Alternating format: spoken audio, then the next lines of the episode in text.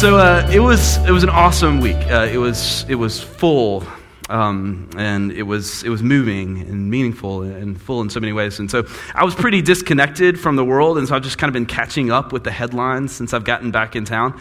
Um, and so I've just been reading through them last night. Apparently, um, in the sports world, the Cowboys were good for a week. Um, unfortunately, it was last week and not this week currently, and so that's over. Um, also, uh, in the music world, uh, on the Billboard Top 100, uh, which I pay close attention to, coming in at number 32 this week is, uh, is Baby Shark. And so apparently they've been tracking the music usage at my household eh, where we have um, baby shark uh, let it go and everything is awesome just on repeats all the time so if anybody's got a couch that uh, i can come sleep on might need a break for that. Um, so uh, as much as we've been disconnected from the headlines um, this last week we had an incredible opportunity uh, to draw near to a situation that's been in the headlines uh, and one that's been on all of our hearts i know and so 17 of us traveled down to the Rio Grande Valley in the Texas Mexico border area to learn more about the circumstances and the situation of asylum seekers and immigrants, uh, all of those uh, in the midst of our immigration system. Um, to draw near, to listen, and to learn, and to witness, uh, and to bear witness to the love of God in those that we met in those situations. And, and truthfully, the experiencing was the experience in that there was life changing and life shaping. And so uh, today, I want to share a little bit with you of what we experienced. Are we good? Sweet. Sweet. No, no, yes. Hey, what's up? All right. Cool. Thank you, Brandy. Um, thank you, Joanna, and thank you, all of you, for your patience. Um, so, today, as we talk and we share these stories, this is not going to be a political or a partisan discussion because this work is for all of us, truthfully. And it will take all of us in the midst of this. This is a heart discussion. Uh, this is a discussion of, of, I think, what is emanating from the heart of God and his people who are seeking to love like God, um, who are created in God's image it's why our hearts are moved so deeply and why we must pay attention because this is the heart of God um, who calls us beloved and who calls our neighbors beloved as well. And it's that love that moves us and stirs us and calls us to pay attention.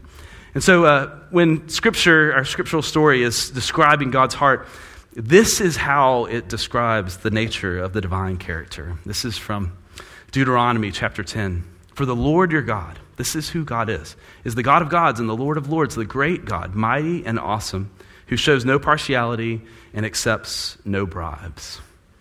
God defends the cause of the fatherless and the widow and loves the foreigner residing among you, giving them food and clothing. And you are to love those who are foreigners, for you yourselves were foreigners in Egypt. That verse is beautiful. It's the heart of God that we're seeking after, full of righteousness and justice and mercy and kindness and attention. A God who calls all people beloved, no matter their background. And it's beautiful and it's, it's right. And from that ethic, over and over, come, from that character of God comes the ethic that we, as children of God, are called to live into. And so we see that ethic described in places like Leviticus chapter 19. It says, When a foreigner re- resides among you in your land, do not mistreat them. The foreigner residing among you must be treated as your native born. You shall love the foreigner as yourself, for you were foreigners in Egypt. I am the Lord your God. You shall love your foreigner as yourself, because in some way we're all in this journey together, Scripture says. And this is what stirs us to love as we would love ourselves. To think, as so many of us have, what we would do if we were in the situation of a refugee or an immigrant, or if our families were, or, or if our children were. How would I want them to be treated? I would want someone to be paying attention, to try to learn, to see them, to advocate on their behalf, to see my child as a beloved child of God, and to advocate for dignity and justice and humanity and fairness on their journey. And so last week, 17 of us headed south to try to do that, to learn and to listen. um, so that among all the other things that we could do, we could come back and share with you um, what we saw. Uh, the bunch that went down there was a wild bunch of folks right there. Um, we were ready. We didn't know much about what we were going to experience or what we might learn, but we were ready for the opportunity. We were stoked. And so we hopped in the van full of excitement and headed down towards Brownsville, Texas for 10 hours.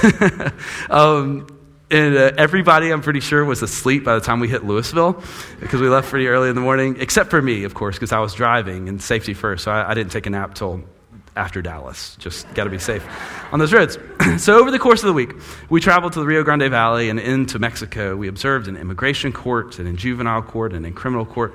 We talked with kids in the midst of detention and, and staff from the centers, talked with immigration lawyers and Homeland Security and the ACLU and countless volunteers and vigil holders and aid workers who are giving of themselves to help in the midst of this situation. And most important of all, we spent time with the people and the families, with the parents and the kids who are caught in a desperate situation. And we heard their stories. We got a chance to share our own. And we tried to love as we love ourselves. In the midst of that, we had moments of grief and moments of joy, moments of silence and moments of celebration, moments that seemed hopeless, but moments where hope broke through all of it like a beautiful unstoppable light. And we made friends along the way, too. We made brothers and sisters and siblings. We made laughter, we made joy, and we made community. And we made a commitment to come back and be changed, to be more like God's heart. Um, we also made a commitment to be better at Spanish next time we go down there, too. So for me, my New Year's resolution is less Hulu, more Duolingo um, with my free time. So, uh, there's way more to tell about this experience than we have time, but I want to give you a little bit of an overview of what we learned and about how we saw God at work in the valley.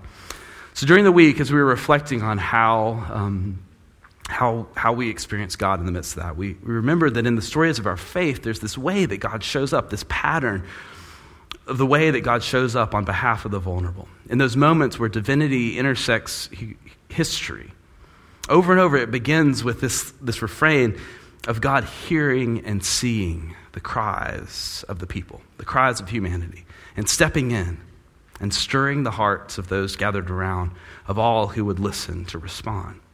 And sometimes we see those very same patterns reemerge in our times, and I think we saw that in some ways on our trip. So, one of those places where this shows up is the beginning of Exodus, where the Hebrew people are enslaved in Egypt. And God stirs Moses to go to work for liberation for the people. And the message of God spoken to Moses begins like this in Exodus 3, verse 7. The Lord says, I have indeed seen the misery of my people in Egypt. I have heard them crying out because of their slave drivers, and I am concerned about their suffering. God hears their cries, God sees. In our trip, we heard some of the cries, I think, of the people as well. Uh, we the desperation of the situation down there is just about everywhere you turn. Uh, but the specifics of the last few years have made things especially difficult.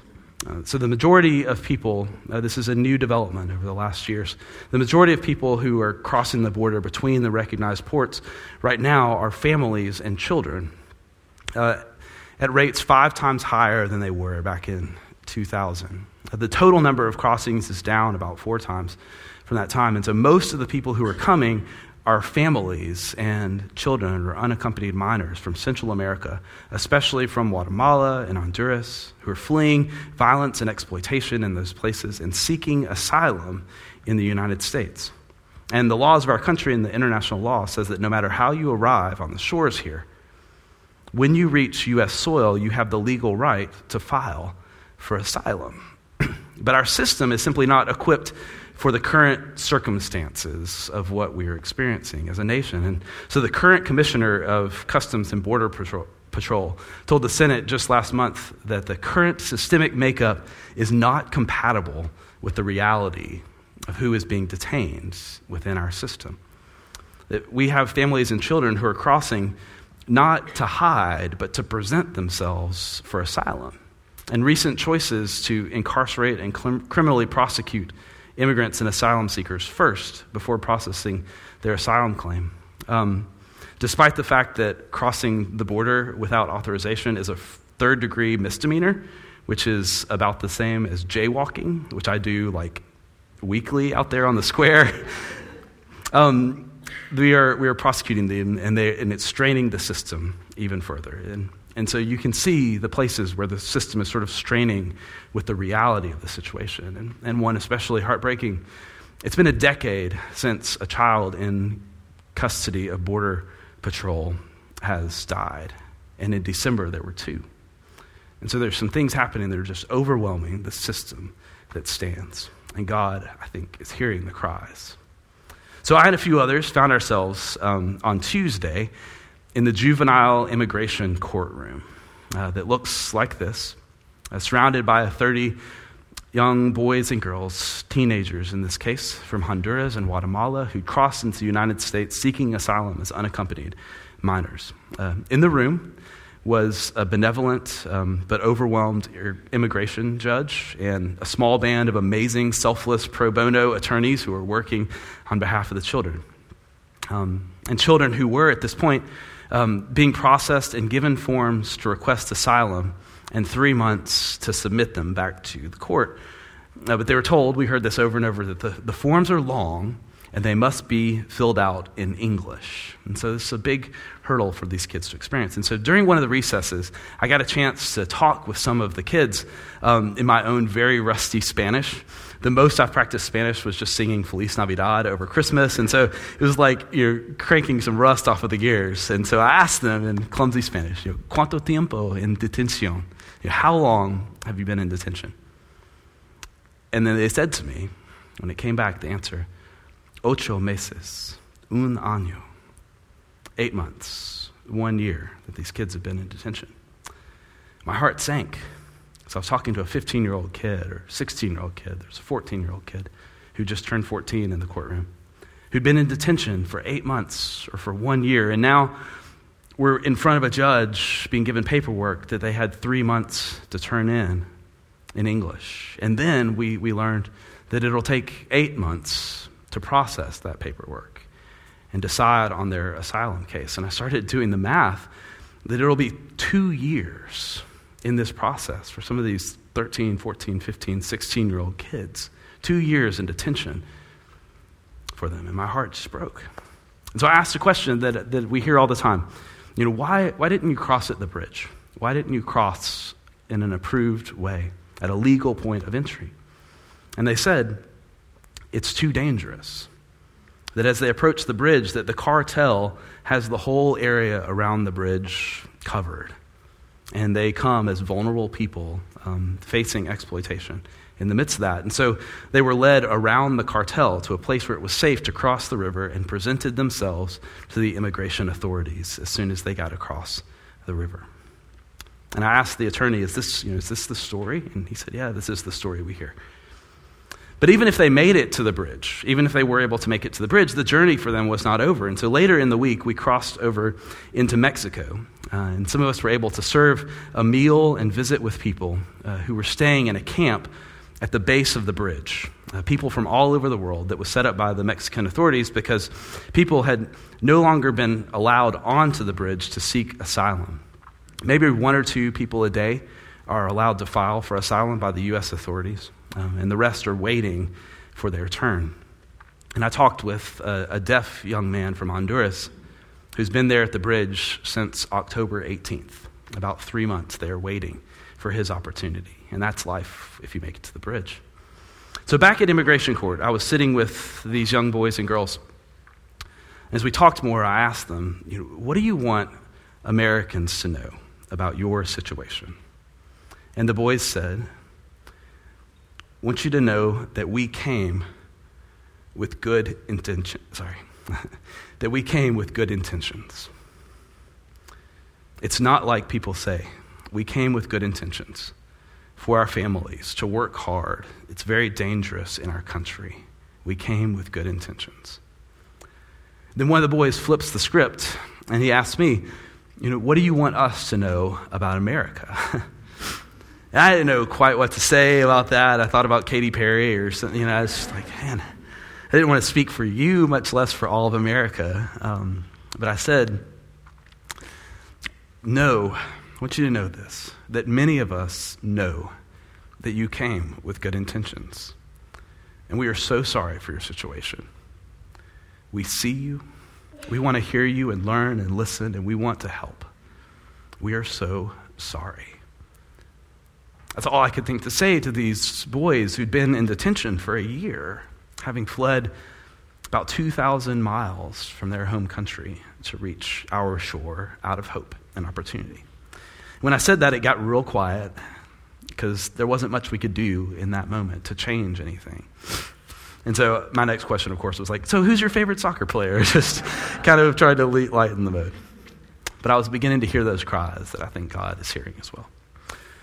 So in Exodus, the story says that, that God's talking to Moses. And after God says, I have heard the cries of my people, then God says this in, in verse 8 So I have come down to rescue them from the hand of the Egyptians and to bring them up out of that land into a good and spacious land, a land flowing with milk and honey.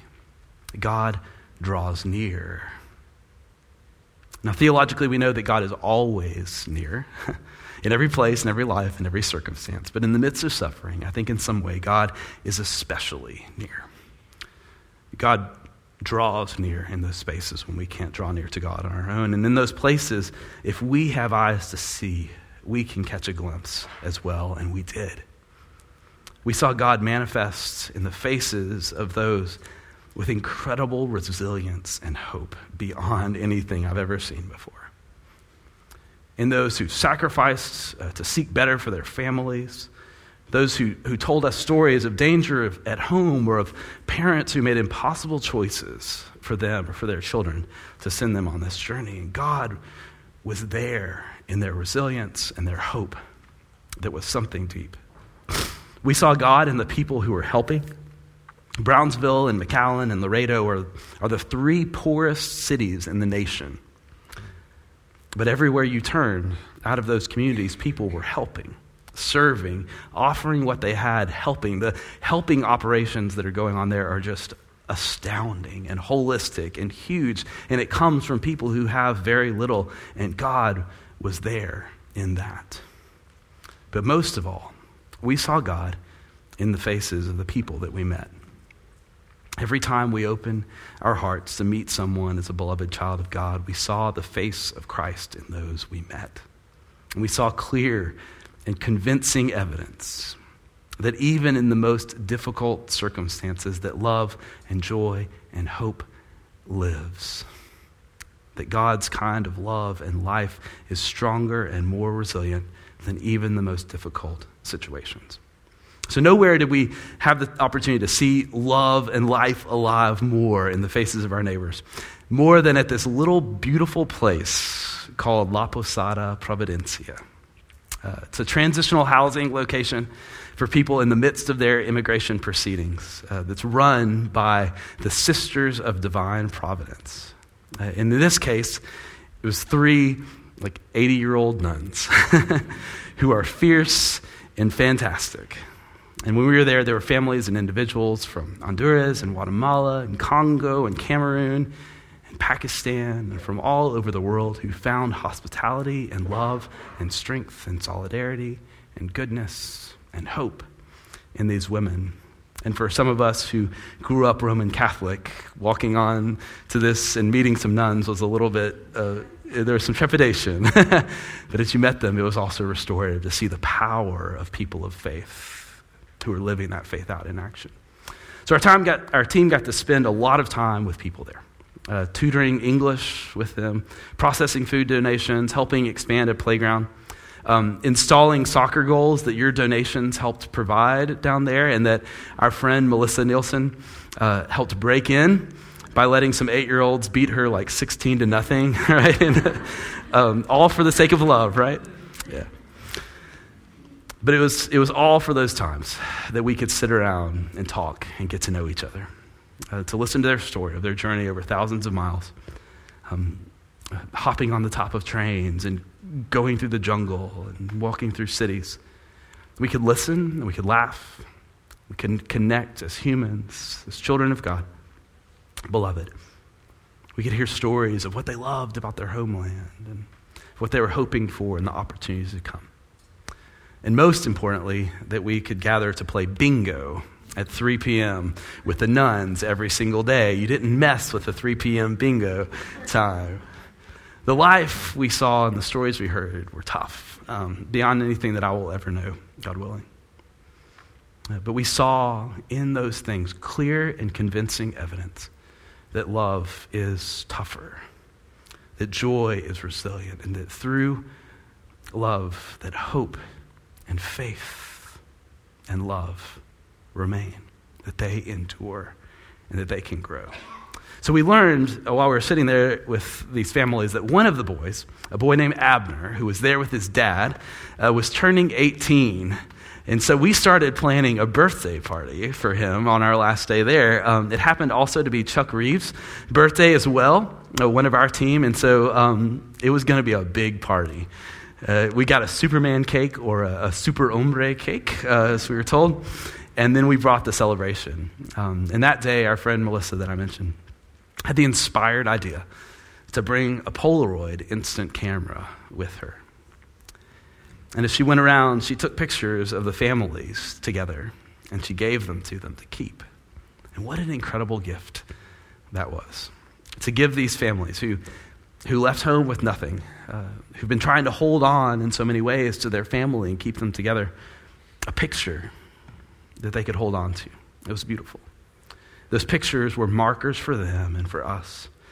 That on this day, despite the journey behind and the journey of ahead, that on this day, there is joy. That God has drawn near, and we know that God is with us. So Abner said later, I just keep looking at the picture of my dad and me.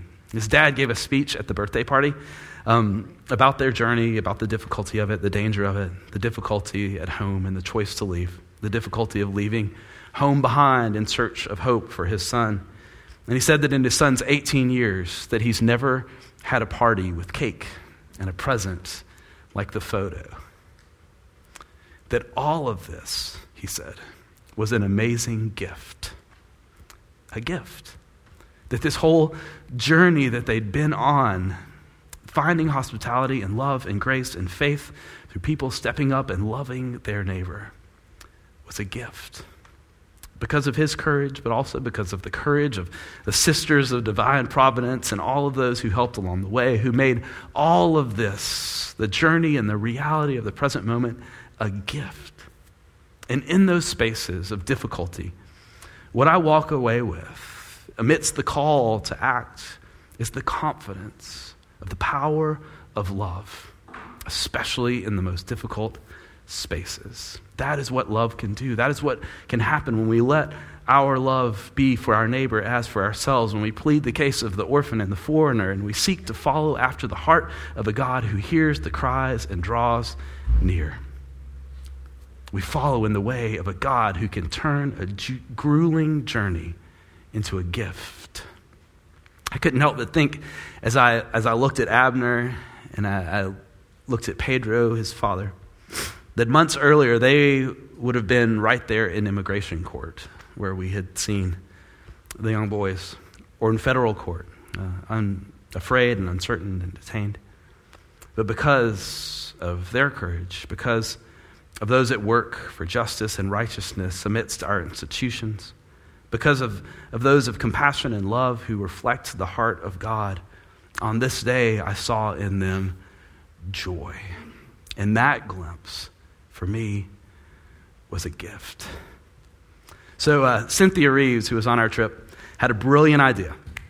Let's cap off this birthday celebration the only way you can by buying a case of silly string. she did not ask the nuns permission to do this, I must say. She did ask forgiveness, I think. Um, they're very forgiving, don't worry. we made such good friends during the week there. In some ways, this was the culmination, and I cannot think of a better way to culminate it than with cake and Polaroids and silly string. Um, even if I got got pretty good amidst the way, I think that's the same friend that scored on you so much in soccer that like got me and got me in silly string. So I want to show you a video. Um, and I, as we watch this, I want you to remember everything that I've told you about the journey and what the last years and months have been for these friends of ours, everything they've been through. But I also want you to remember the power of God's love in these circumstances. How strong and resilient God's love and life and joy are. That we're told in our scripture story that in all these things, faith and hope and love remain.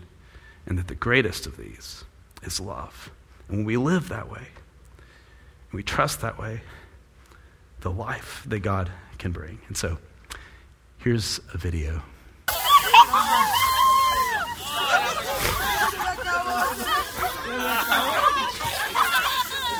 Ya se acabó. Finish. Finish, finish.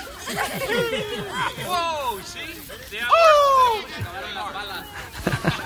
Acabaron las balas. All right, that's good. I want to wake up every morning with just those sounds of laughter and of joy and of life amidst this. It's beautiful. Uh, I think we also might end every open service with silly string in the future. um, what do you, okay. Um, I, I saw with my eyes, and as my friend Mike White says, you can't unsee. But what I saw amidst it all was that God is moving in those spaces. At work, even in the most difficult circumstances, that God, excuse me, God hears. And that in a special way, God draws near. But that movement of God doesn't stop there. So, this, this pattern of God showing up in Exodus, God concludes the message to Moses in this way. The story says, Now the cry of the Israelites has reached me, and I have seen the way the Egyptians are oppressing them. So now go. I am sending you to Pharaoh to bring my people, the Israelites, out of Egypt. God sends us, calls us into this world to be people of hope, to be people of liberation, to be people of love and of listening and lamenting and learning and lending ourselves for the sake of justice and loving our neighbor as ourself. We are sent. So now go, God says, I am sending you. In our group, we felt that call heavy but real.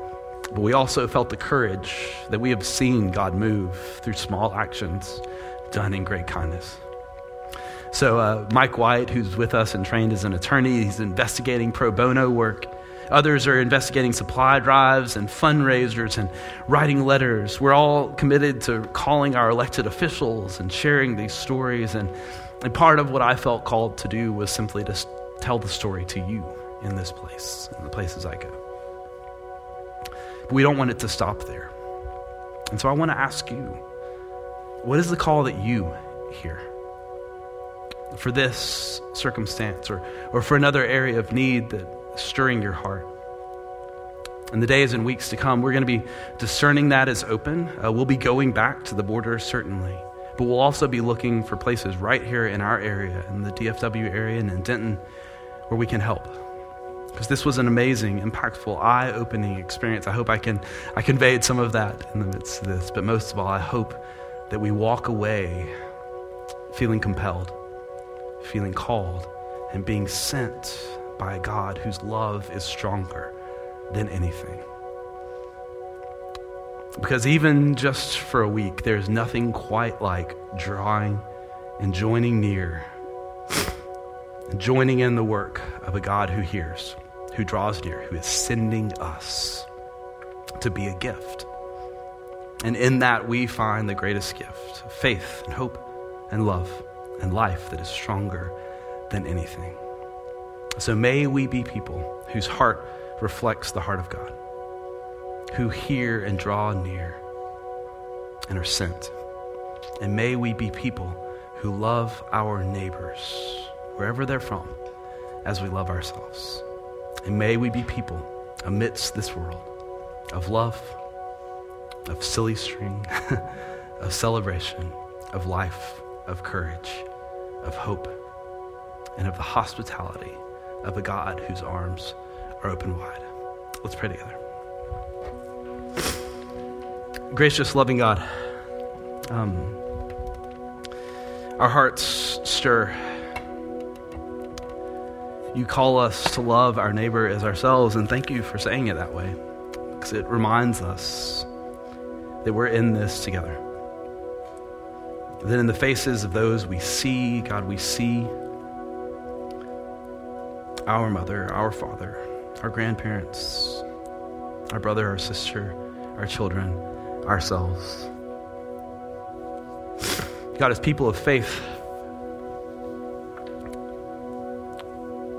God, we are called and compelled to be people of action who walk in love and let our lives be an offering to you for the sake of our neighbors and love and grace. God, we pray for those in the limbo situation of border crossing. We pray for those in Honduras and Guatemala who feel so unsafe that fleeing seems the best option.